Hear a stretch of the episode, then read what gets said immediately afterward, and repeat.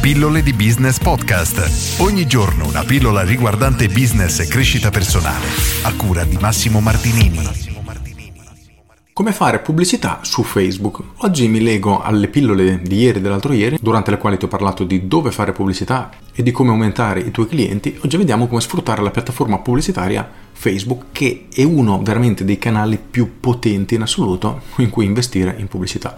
Allora, qual è l'elemento più importante in assoluto? Innanzitutto è che Facebook, che comprende anche il canale Instagram, ha praticamente tutte le persone del mondo o quasi, o comunque una percentuale molto molto ampia e ha una capacità di profilare la clientela in maniera esagerata. Cosa significa? Che noi possiamo decidere di mostrare il nostro annuncio pubblicitario sulle persone che vivono a pochi chilometri dal nostro negozio e scegliere il sesso, quindi maschi o femmine, scegliere l'età, scegliere il tipo di lavoro, scegliere gli interessi, quindi persone, non so, interessate al tennis, scegliere il fatto che abbiano figli o meno, insomma le possibilità di profilazione sono veramente veramente esagerate e questo ci permette di creare un annuncio specifico per le persone che sappiamo e cui vogliamo rivolgerci e questo è assolutamente essenziale per creare un messaggio che effettivamente sia efficace. Quindi per sfruttarla al meglio abbiamo bisogno di due elementi fondamentali. Uno è sapere chi è il nostro cliente ideale, quindi quali sono le sue caratteristiche più o meno demografiche. E punto numero due, e questo è quello più essenziale in assoluto e dove casca poi la maggior parte degli imprenditori purtroppo, è la motivazione che possiamo dare ai clienti per farci scegliere. Perché io vi giuro che se voi andate da 20 libri professionisti, 100 libri professionisti che conoscete e gli chiedete ma perché un cliente dovrebbe scegliere voi invece di un'altra persona, un altro libro professionista? Nella maggior parte dei casi la risposta non c'è e per la maggior parte dei casi intendo veramente una percentuale vicina al 100% perché nessuno sa questa risposta. Per darti qualche esempio, immaginiamo qualche catena americana che loro sotto questo aspetto sono veramente avanti, ad esempio Domino's Pizza, perché dovresti ordinare la pizza da una catena americana dove la pizza, magari rispetto alla nostra, soprattutto per come siamo abituati noi a intendere la pizza, farà veramente anche schifo? È perché loro te la portano a casa, ti garantiscono perlomeno che te la porteranno a casa entro 30 minuti. Quindi se tu hai fretta e non ti interessa di mangiare qualcosa di buono, ma hai bisogno di saziarti perché poi devi scappare via, ecco che di punto in bianco quella soluzione diventa la migliore in assoluto e come vedi non importa il prodotto, la qualità del prodotto, quello che loro offrono è la velocità. Quindi una persona dovrebbe scegliere loro perché ha fretta. Fine. Come vedi una motivazione molto molto concreta.